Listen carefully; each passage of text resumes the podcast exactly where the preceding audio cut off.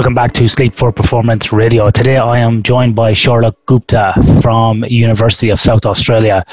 In this episode, Charlotte discusses her research looking at diet nutrition around shift workers and how we can basically eat for performance while working shift work. As always, you can contact me at Ian Dunican at sleepforperformance.com.au. You can follow us on Facebook at Sleep for Performance, at Sleep for Perform on Twitter, and if you are enjoying the podcast, we'd really appreciate if you could leave a review and a rating on iTunes or any other apps you use. And don't forget, the podcast is available on nearly all platforms now, such as Podbean, Spotify, YouTube, um, the iTunes podcast app, and many, many, many more uh, podcast apps are out there, which I keep finding every day, and Sleep for Performance Radio is across them. Uh, we hit 10,000 downloads recently. Many thanks for that as well. Really appreciated. We just got a couple of ads, and then we'll be into the episode. Exercise and diet are well established in society as two pillars for optimizing our health. However, both are supported by a foundation that is often forgotten, yet even more integral to our health, namely sleep.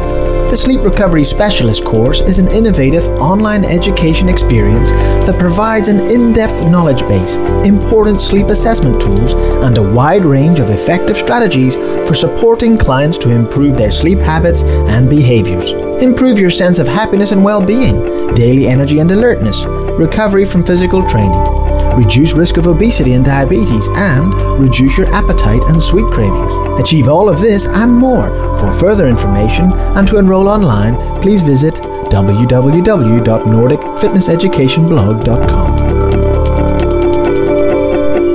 Hey everyone, this is Dr. Marc Bubbs, and I'm excited to announce my new book, Peak The New Science of Athletic Performance That is Revolutionizing Sports, is available for pre order right now on Amazon, Barnes & Noble, Chapters Indigo, and local booksellers before its release on May 24th. Peak is a groundbreaking book exploring the fundamentals of high performance, not the fads, the importance of consistency, not extreme effort, and the value of patience, not rapid transformation. Peak explores the leading experts, such as Dr. Ian Dunican, who are influencing the top performers in sports on how to achieve world class success. What are performance professionals saying about peak? Dr. Rocco Monto, orthopedic surgeon, Team USA physician, and author of The Fountain, says Peak is a masterpiece of nutritional science from one of the world's leading authorities of athletic health and performance. It's a fantastic resource that provides a roadmap to reaching true wellness. Kelly Olynyk, forward for the NBA's Miami Heat, says, a must read for athletes and everyone alike. Peak is an immeasurable tool to becoming the best you can be. And Dr. Fergus Connolly, PhD, performance expert and author of Game Changer and 59 Lessons, says, Peak is one of the most impressive and detailed books on applied sports science ever published, a must have for any practitioner in performance. Regardless if you're trying to improve your physique, propel your endurance performance, or improve your team's record, Peak is about being an expert in the fundamentals and assumes that while top athletes are born, they can also be made. Pick up your copy of Peak today. Welcome back to Sleep for Performance Radio. Uh, it's a cold, crappy, wintry morning. Win- wintries, that's is that a word? And uh, I have a head cold, so apologies for that. And I am joined today by Charlotte Gupta, who's hopefully going to give me some nutritional advice how to get rid of this head cold. Are you able to do that, Charlotte? Try my best, but they are hard to get rid of. this is the never-ending head cold, and uh, it comes for a couple of days, and it's gone, and it goes, and it comes, and I think I'll find a cure, and then uh, just over and over again. So anyway, we'll see how we go.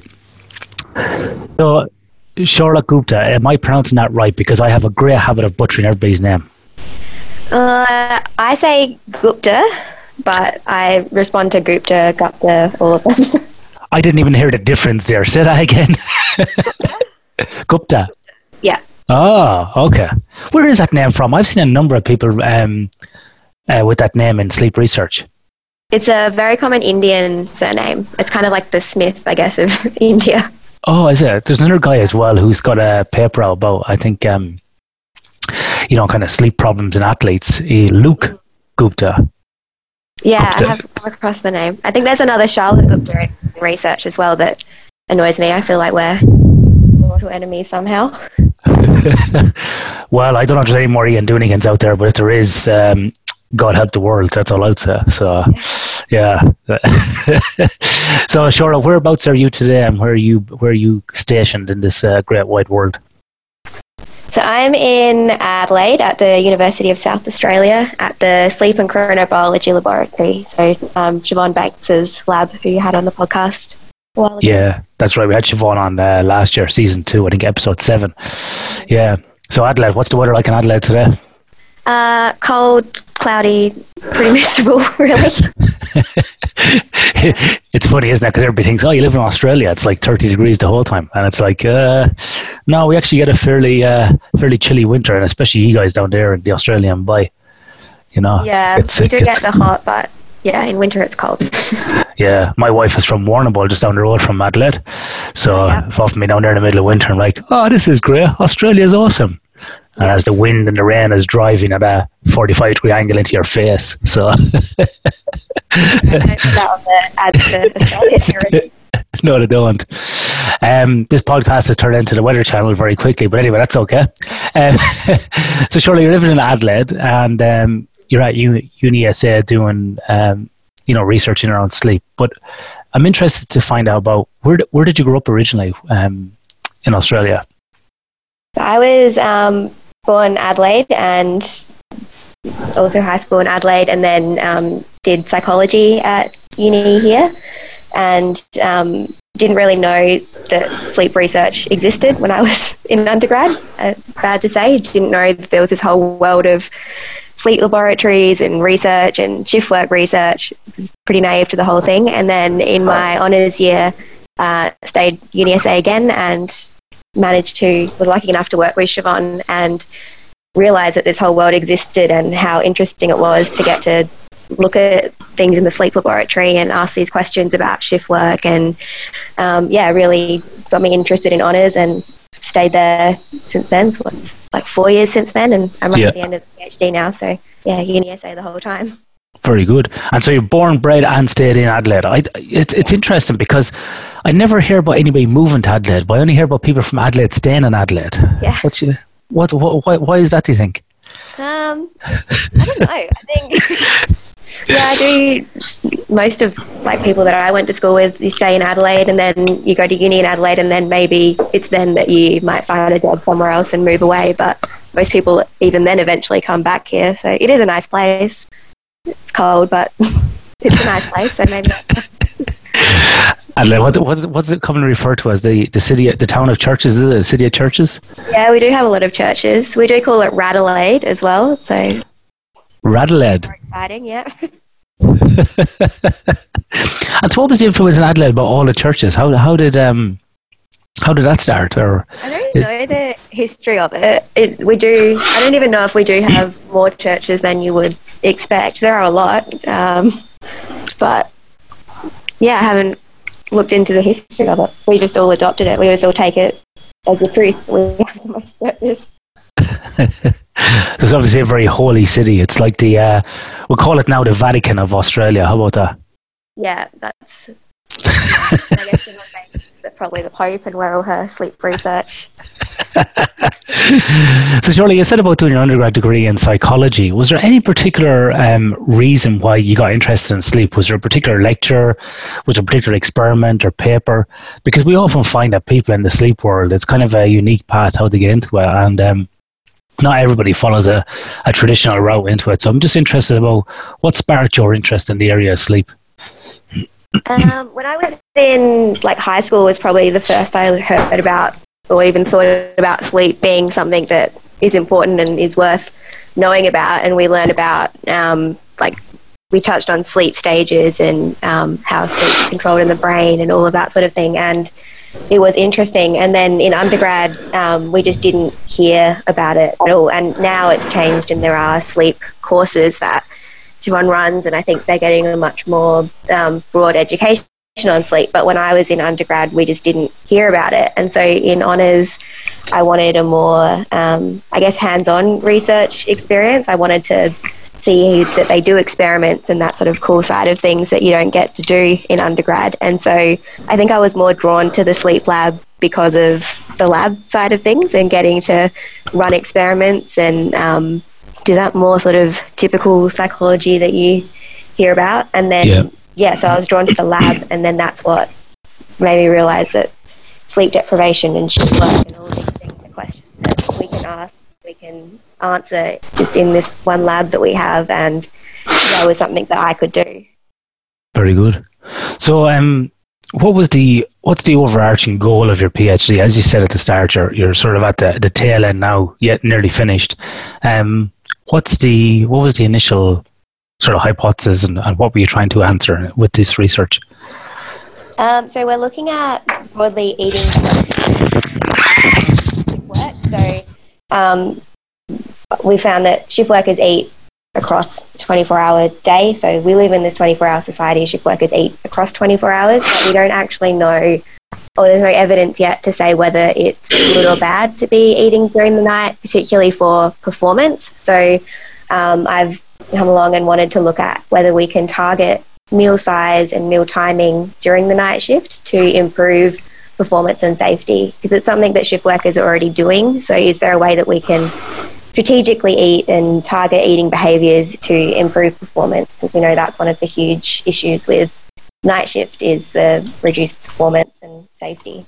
Yeah, and um, I suppose. Charlotte, just for our listeners, what how would you determine shift work, or how would you give a definition definition of it? Yeah, I think it, it's becoming more and more common. I think the typical sort of nine to five work is becoming um, less and less common, but um, broadly in the literature, shift work is sort of considered outside of 8 a.m. to 6 p.m. type of work, um, and it's mainly night shift, but can also be rotating shifts or really early shifts or really late in the evening shifts. Um, so people in healthcare, accommodation, military, emergency services, driving, on-call workers. There's a whole host of people that either do shift work permanently or maybe one alternate shift a week. Um, but I think from a sleep research perspective, we kind of consider it work that is really disruptive to your circadian rhythm. So the mm. sort of hmm. shift system that really messes up your circadian alignment and has those effects on health and performance. So it's interesting there, Charlotte, you said that shift work is only outside of 8 o'clock to 6 o'clock during the day. For many people listening, they're probably like, well, that's that's me. Like, I fall into that. And um, it's kind of interesting because the kind of the examples you give there probably we could further break it down and say like you got these people who are doing a permanent shift we have these people doing a irregular shift like you say working outside the normal hours of like 9 to 5 or 8 to 6 might be on call or having to work in the evening, uh, probably like most PhD students. Yeah. And then you have got people then who are on this rotating shift work as well, moving through the different phases mm. um, from mornings to afternoons to night. So the kind of that, that term shift work um, is very, I suppose, probably has multiple layers within it. Would that, would that be correct? Yeah, I think when you first hear shift work, you kind of you just think of night shift and the sort of images of being awake at 3 a.m. But even starting work at 6 a.m. and finishing in the early afternoon is enough to really disrupt your routines and your circadian system or finishing at 10 o'clock at night. Um, so, yeah, people might not realize that they are working a shift system that um, they could be altering their habits or um, looking at the literature to try and improve things. Because if they are noticing that they're sleepy or these effects, then it is related to the shift system. So, what is it, Charlotte, about the early morning starts that might be causing people to be fatigued? Because we hear a lot today that, you know, get up early, get out to work, get it done, get up early, go to the gym, get things out of the way, you know, rise and grind, 4 a.m. starts, all this sort of thing. What, what is it about that that's, that's not really good for us? And for some people, it might work if you're more of that morning type person, but um, for a lot of people, it does mean you're shortening your sleep. So you might still be going to sleep at the same time, so 11, 10, 11 at night, but then waking up much earlier. So on those days where you are waking up early, you've shortened your sleep, and then that has repercussions for the rest of your sleep for that week. Um, and it also is messing with yeah when you're eating, when you're doing your social commitments, family commitments. So even that sort of few hours earlier can mess up your day enough that you notice it for a few days after. Yeah, yeah. So yeah, so it's very similar to um to to jet lag, as many people yeah. probably probably have seen already. What is how would you describe those similarities to jet lag, Charlotte, for um, shift workers and jet lag people? What's the what's the underlying kind of similar mechanism that's going on there? Um, yeah, it is very similar. It's that so when you're jet lagged, it's that your your body clock is still in one place. So in Australia, and your physical body's in America, say. Um, so your clock's still used to Australia time, where it's on a set light dark light dark cycle, and then you you've gone somewhere and you have to update it or it takes a few days for it to adjust to the new light dark cycle. And so it's the same with shift work. If you're your body's used to the daytime diurnal schedule that we're primed to be doing, you're awake during the day, sleeping at night, and if you suddenly shifted that a few hours, then you've got that sort of few hours of jet lag. So if you wake up four hours earlier, it's the same as sort of that jet lag feeling you get if you've come to Adelaide from Perth, for example. Yeah. Oh, very good. All right. So, turning our attention, uh, Charlotte, to your uh, actual PhD research and, and some of the the topics that you uh, investigate. Can we start off with your um, probably let's say a, where most good PhD start is a good lit review. Yeah. Um, and you know you kind of would have trolled through the literature there for a while and probably constantly probably doing it up until the day you submit your PhD. I know I was anyway. You're constantly looking for uh, a paper that's popped up because it's always like the day before you put in your lit review. It's like, oh, there's one more, there's one more. We found another one.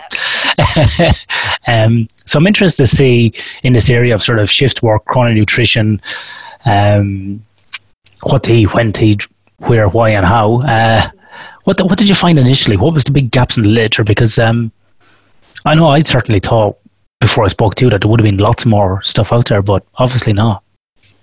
Yeah, it's one of those things that I think it's shift workers eat, and that's you know uh, everyone reports different types of eating patterns on shift, but it's something that hasn't really been looked at with sleep with the performance and alertness kind of thing. So, um, what I wanted to look at first before we started delving into what we could alter and what different strategies we could look at in the lab.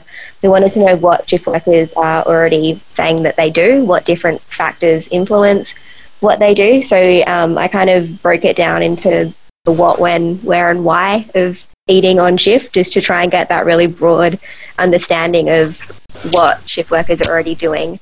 And um, we looked at different things that influence the size of what they eat. So snacking is more common uh, on night shift than during day shift, for example. We looked at where sourced from because if we're wanting to try and um, alter what people are eating or what size of the meal, we need to know where they're getting their food from and also why they're eating. So what motivates people to eat. And um, it was about finding as many papers as good that uh, covered any of those factors. And I think what we found, what was most interesting to me, was that um, things have been sort of looked at in isolation. So there wasn't much looking at it holistically and understanding how all of these factors together influence eating patterns.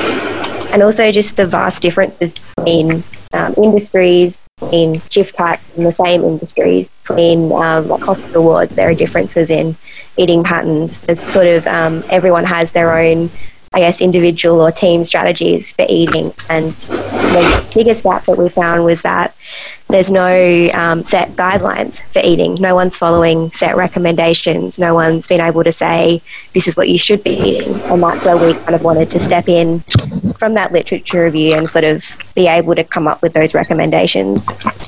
A few uh, probably general questions before we get into some of those um, papers um, that you undertook. A couple of points that constantly come up when I speak to shift workers or I speak to athletes is, well, if I'm awake at night time, surely I'm burning extra calories, therefore I need more food. Is that true?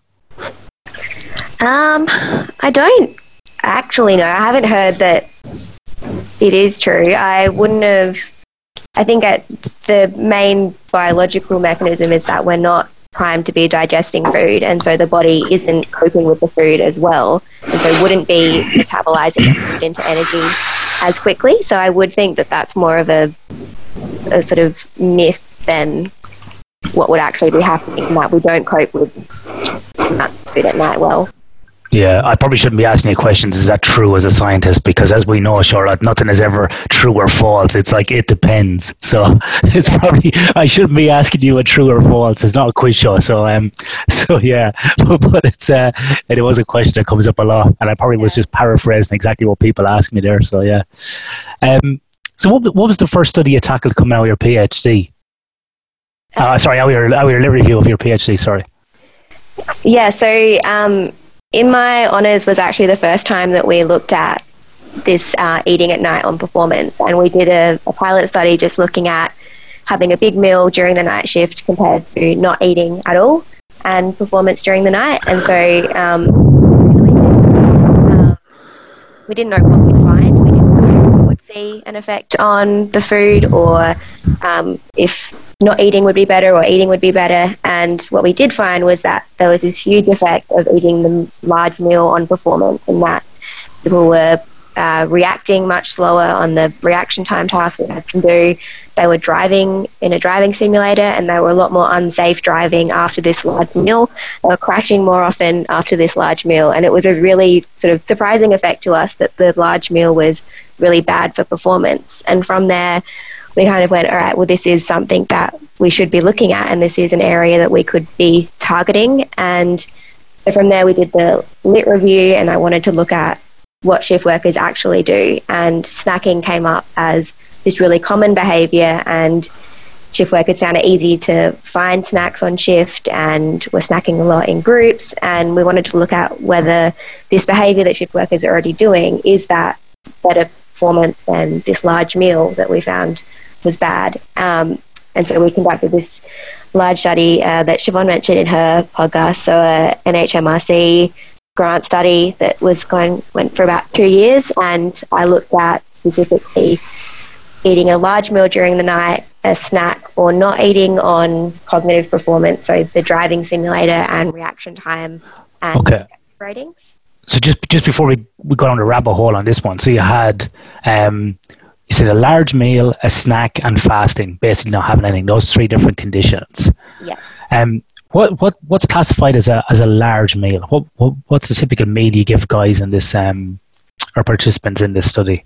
Yeah, we looked at um, so it was about thirty percent of their daily energy intake, so kind of a large lunch meal. So it was a a sandwich and some nuts and a muesli bar, or sort of variation on that, a sandwich and some cheese and crackers, or something like that. So typically, was that meal somewhere between 800 to 1,000 calories? Uh, yeah, typically. It was yeah. depending on their weight, but yeah, it's about that. And did you calculate the amount of calories required based upon their their um, their basal me- metabolic rate, or was it basically just like uh, self-reported? I need this as a large meal. Yeah, so we um, looked at their individual energy needs based on their basal metabolism, and every meal was a percentage of that. So okay. had macronutrient controlled, energy controlled meals, but might be different sizes between participants. Yeah, so I think that's that's interesting because uh, some people say they need this massive meal, which is like three times what they actually need. Um, so I think it's it's really good that you you control that meal. Um, and what about then the kind of the snacks or the the smaller type meals? What what would that or what did that consist of?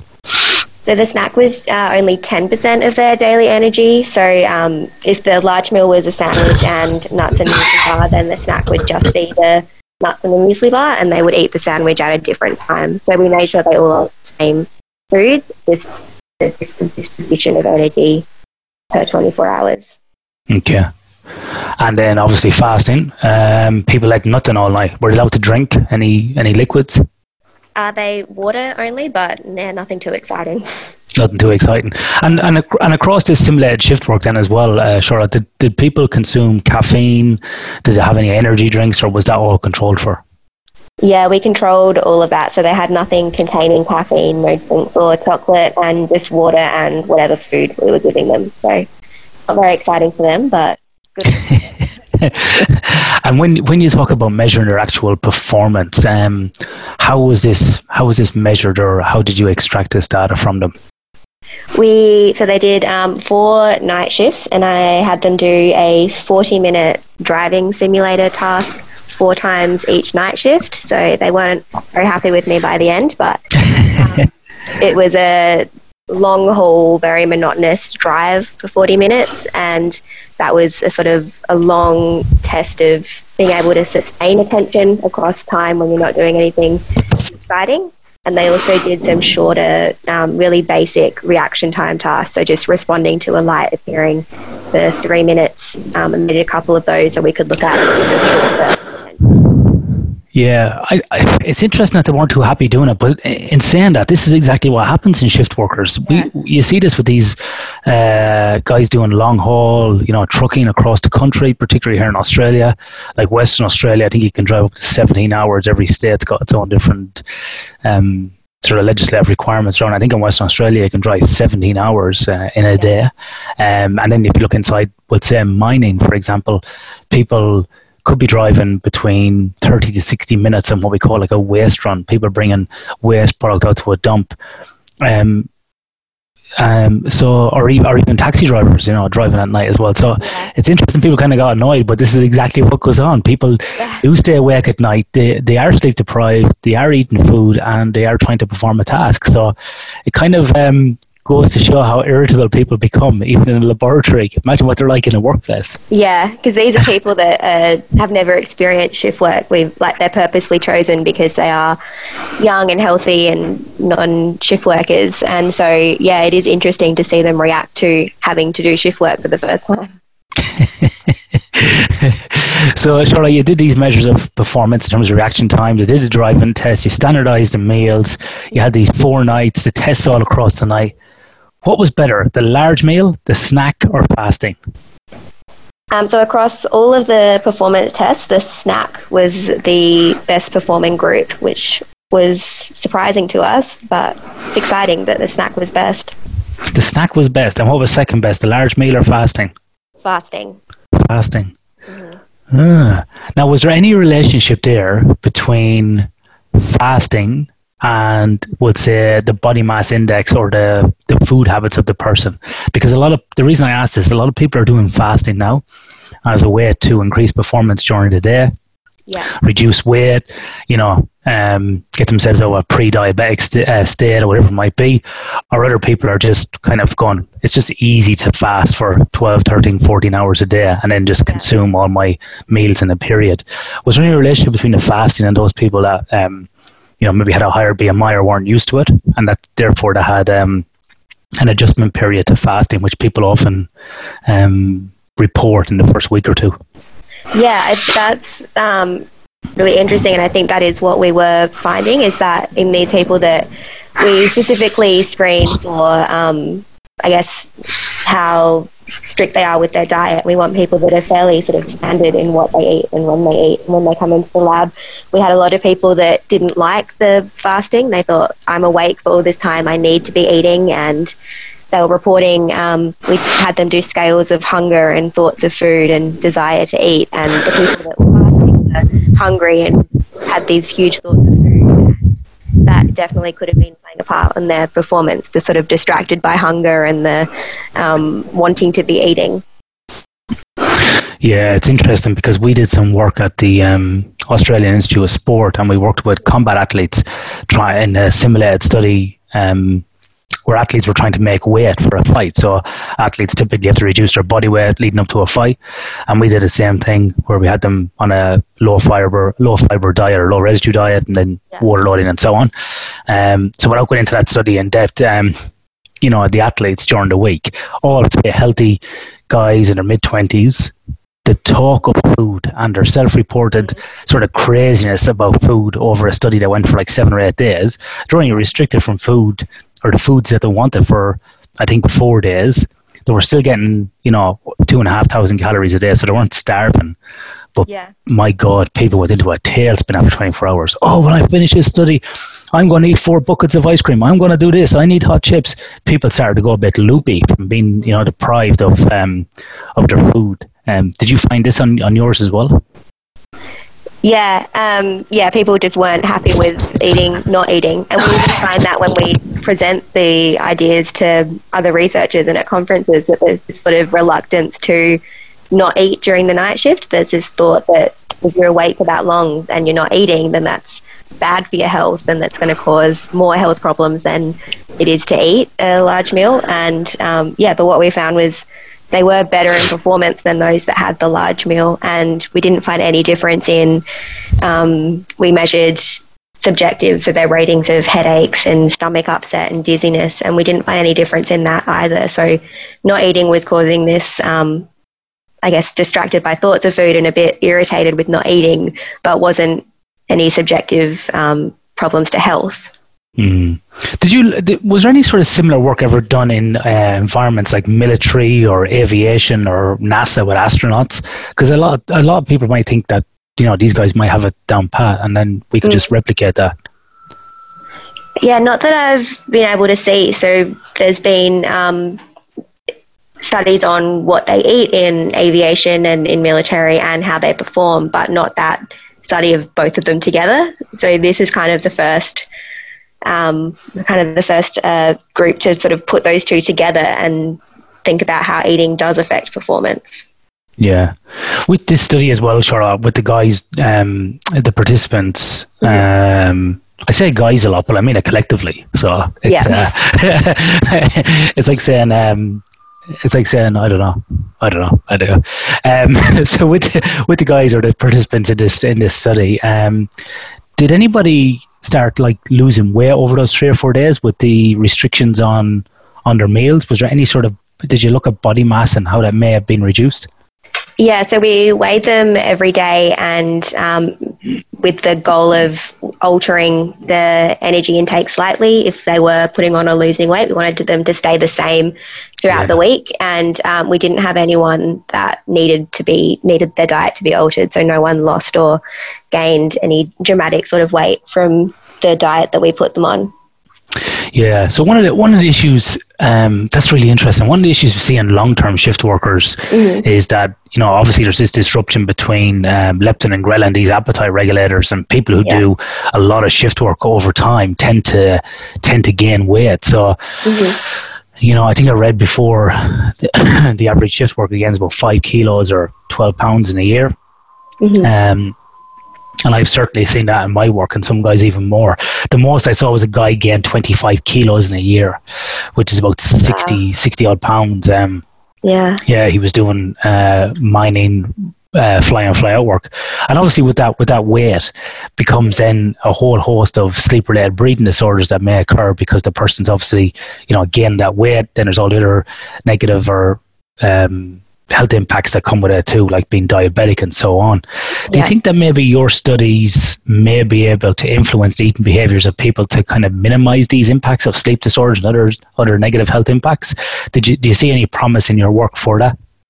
Yeah, that would definitely be the longer term goal of altering these um, eating patterns is the short term performance on shift, but also the long term health of the workers. And um, I think something important our study is that they're eating foods that are quite healthy. And we know that shift workers, some definitely eat these sorts of foods, but others are eating um, really heavy foods that are higher in um, carb and saturated fats and sugar. And that's definitely eating those things during the night is going to be worse for your both your performance and also your longer term health and gaining weight. Um, and we've had uh, Crystal Yates from our lab has looked at glucose metabolism from that large meal or the fasting and found that um, that large meal impairs glucose metabolism compared to fasting. So if you're eating that large meal over long term during the night, then you're going to be impacting how your body's coping with that. And then that's sort of the link between obesity and diabetes and the long term shift work. So hopefully reducing food intake is a way we can um, help people not to see those effects of putting on weight and those health effects. Yeah, yeah. So, um, Sure, you had another. oh god, this cough is back. you had another study there. Um, thing I think it was titled "Subjective Hunger, Gastric Upset, and Sleepiness in Response to an Altered Meal Timing During Simulated Shift Work." This title here is this is this predominantly what we've been speaking about? Yeah, so it's the same study, and it's the paper focusing on those subjective reactions from people during the night. Okay. Okay. And then the driving um, component of that that was broken out into a separate paper as well. Is that correct? Yeah. So we wanted to look at um, performance separately to all the subjective ratings. Um, yeah. So we've looked at hunger, fullness, desire to eat, and the um, headache, dizziness ratings that I spoke about, and subjective sleepiness across the night, and also um, yeah, then their performance separately. Okay, you were you were speaking there a moment ago about um, the different types of foods on night night shift or in terms of you know healthy. So some people might go, well, you know, I'm snacking on night shift. Uh, I start at six and I finish at six in the morning. So I'll have a sausage roll at 11 o'clock. I'll have a meat pie at two o'clock. And then I'll have a couple of apples before I go to bed. Um, so that, that might be one diet and we definitely have seen that a lot. And then you might have another diet where somebody's bringing salad, tuna, um, maybe some rice cakes. They might put in, you know, maybe one pie into that to have at four o'clock in the morning when they're really starting to crave those uh, fatty foods. Yeah. Did you um, determine a kind of a, a grouping of stuff that could be picked out for snacks across night, like, um, or even a scale of what's better and what's worse? Um, or have you got to that stage yet? So in the lab, we um, gave them things like I said, like muesli bars and nuts and cheese and crackers and fruit, and so things that were um, as higher in carb but lower in fats and sugars, and so I guess are more typically on the healthy side of the spectrum. Um, and we wanted to have that really controlled. So as we were just looking at the amount of food and the timing rather than the type of food. Um, and then the next step, obviously, is to look at different types of food and things that are higher in fats and sugars. So um, things like chocolate or, like you were saying, rolls or things that are, I guess, on the unhealthier end of the spectrum. And also um, different timing. So, like you said, eating later in the shift or right before you go to bed compared to eating early in the shift. So we had them eat at uh, 12:30 a.m. So quite, I guess, early on in the shift, and we yeah. saw the performance effects went across the shift right until sort of 7:30 in the morning. But what we don't know what would happen if you would sort of eat another snack later on in the shift. So we've really focused on one really simple eating strategy as the first step. But now that we know that it is this really exciting area to explore, then definitely taking into account those other eating patterns. It's important. And do you think um, that the type of, we'll say, shift work is going to be um, a factor in this? So, for example. When people probably think of shift work, a couple of things come to mind. Uh, probably nursing, either yeah. on 12 hour shifts, eight hour shifts, a lot of time under their feet, dealing with lots of people, got to be, you know, sort of on it the whole time, frontline uh, healthcare providers really busy uh, versus somebody driving a truck that can listen to the ABC radio, cruising along, um, you know, not very probably physically active, but definitely have to be mentally and cognitively engaged. Yeah. And then you might have somebody else who's working in a kind of a laboring type environment, a lot of lifting, maybe in a warehouse, moving around, or somebody in a mining operation working overnight who's, you know, working on a blast crew. Um, do you think uh, do you think those type of um, outputs will vary the, uh, the the nutrition requirements? I think the like the energy expended is likely to have an impact. So we in the lab, it's a very controlled environment. We don't let them really do any exercise other than walking to and from rooms. So um, we deliberately control that. But definitely, those jobs where you're more active might play a part in different snacks. Um, I think in terms of the tasks that they're doing, if we would sort of break that down into the type of attention that or type of cognitive processes that people are doing, and so we deliberately wanted to have them do a really long, sort of boring, monotonous task as well as those sort of smaller tasks.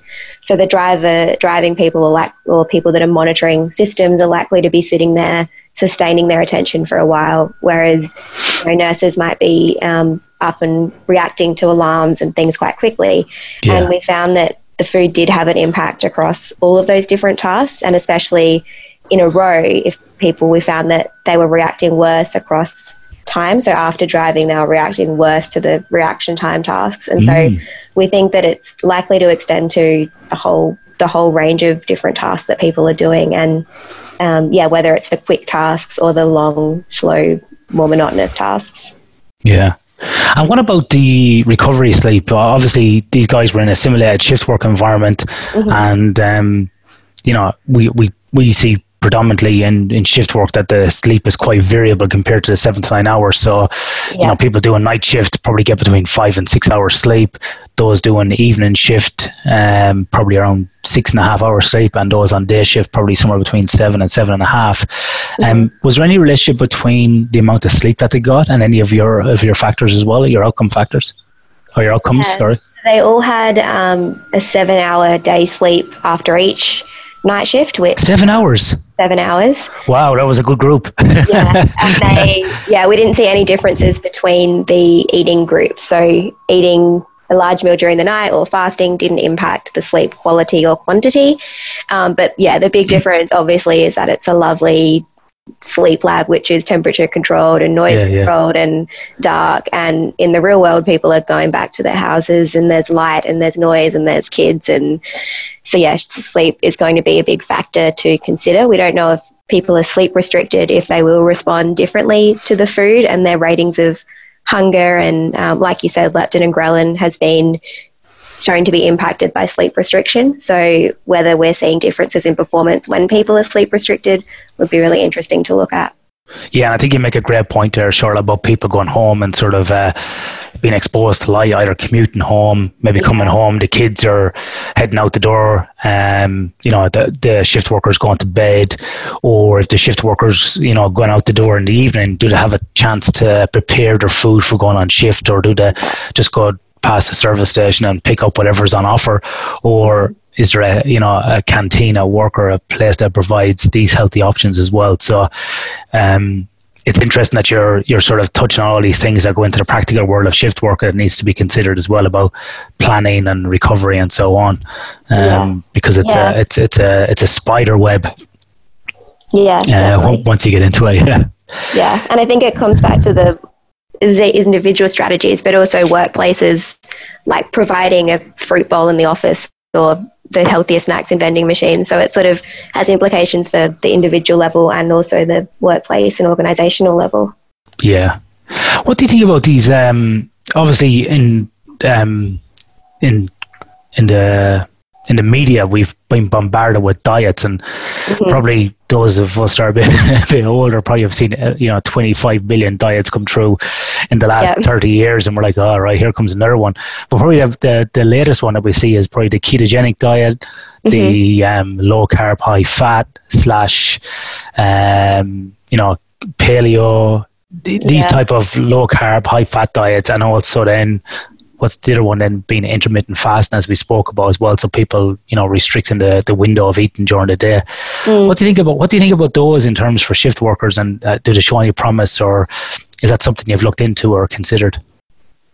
Uh, we haven't looked into, and I don't think anyone has, to my knowledge, into paleo or keto diets specifically for shift workers. Um, I think intermittent fasting is probably the one that's closest to what we're looking at. It's intermittent fasting is all about changing the window of eating time, so only eating for maybe a six or eight hour window during the day. And I think I guess that's what we're trying to do is alter the eating window to um, distribute food differently so you have a snack at night. But the big difference is that intermittent fasting is all about eating during the day when you're awake and um, fasting for longer overnight when you've got that sleep period. And obviously, night shift workers have reversed that. So it's a kind of reversal of intermittent fasting and having the day be that long period of fasting. Um, so I guess that's kind of what we are looking at. But looking at the different diets like keto and paleo would be the next step in how they interact with the shift work environment. yeah and so um in terms of performance with like athletes or you know highly trained um, amateur athletes have you have you looked at this or do you think this would be an area to look at in terms of chrononutrition and and use of snacking? Because obviously a lot of athletes move around they train at different times they experience jet lag then you've got people who do endurance racing where they, they race for many hours on end. Um, is this something that maybe maybe uh, maybe next yeah, I, it's definitely in that same uh, world of chrononutrition. It's all about the timing of when we're doing certain things, and for athletes, the timing of um, sleep and of wake and when they're exercising can often be um, or different to say the normal sleep wake cycle that we're used to. And so eating is a big part of that, particularly I guess when you're an athlete and you're targeting your eating for strength and for weight and for things like that. Um, and yeah, I the Port Adelaide football team went to China recently for an AFL Australian full Australian Football League game, and I was wanting to find find out what they were eating on the plane and when they were eating. It was mm. worrying me that they weren't going to play well because they're my team because they were going to be eating on the plane. but they won, uh, so they must have been eating right.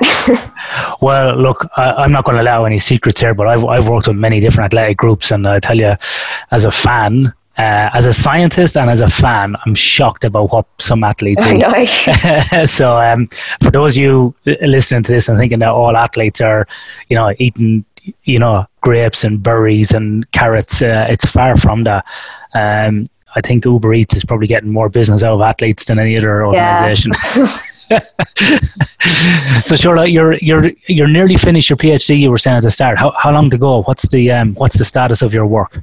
The my submission day is set for next month, so I am gone a bit crazy at the Whoa. moment. We've got we've caught you right at the best time, yeah. yeah, mad, but good. It's exciting. So submission next month. Um, so what are we now? We're just we just kicked off and and we're July first today.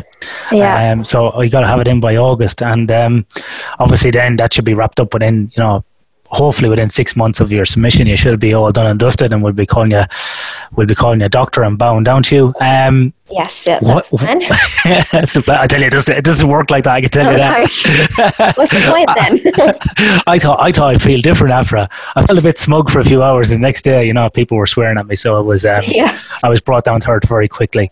Um, that's that's one of the best things about you know working um, in consulting, applying the sciences, people don't really care what the title you have is.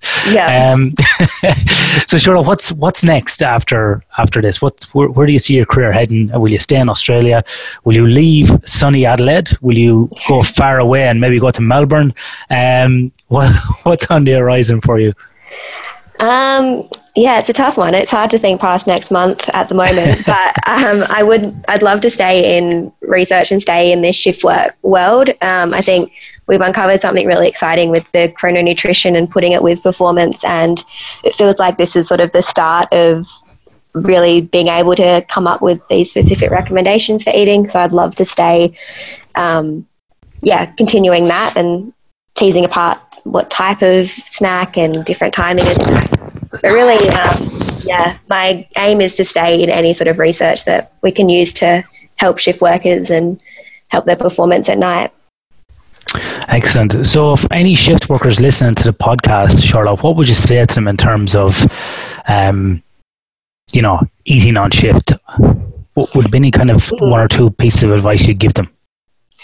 Uh, so, what we can say from my research is avoiding large meals during the night shift. So, sort of heavy, larger meals like the sandwich and snack sort of meals together and opt for that smaller snack. So, whether it's just a muesli bar and fruit or something, some nuts or cheese and crackers, just one sort of snack during the night shift.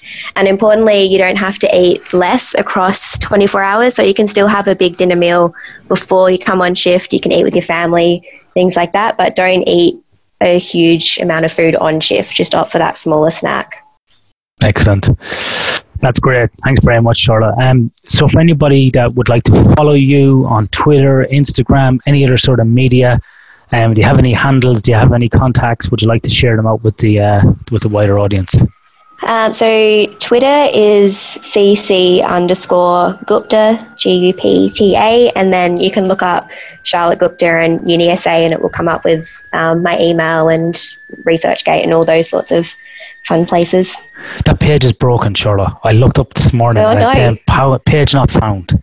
Oh, Did you know that? me out already. You're on ResearchGate, but I had it up there this morning for UNSW, UNSA, sorry, and it said page not found. So you might want to Oh, get, get them to fix that in the background. yeah, they're getting rid of me already. Excellent. All right, Charlotte. Any any closing comments you'd like to make to the audience? Are you all happy? Did we did we get everything out that we needed to get out? yeah, I think so. Thank you for having me. It's exciting to share the research and Fanny shift workers. And um, yeah, I'm in awe of working shift work. I did it for a little bit, working on these studies, and it really takes it out of you. So Yeah. Oh yeah. Shift work. For sure. I, I, I just as a as a as a closing story because I got many stories.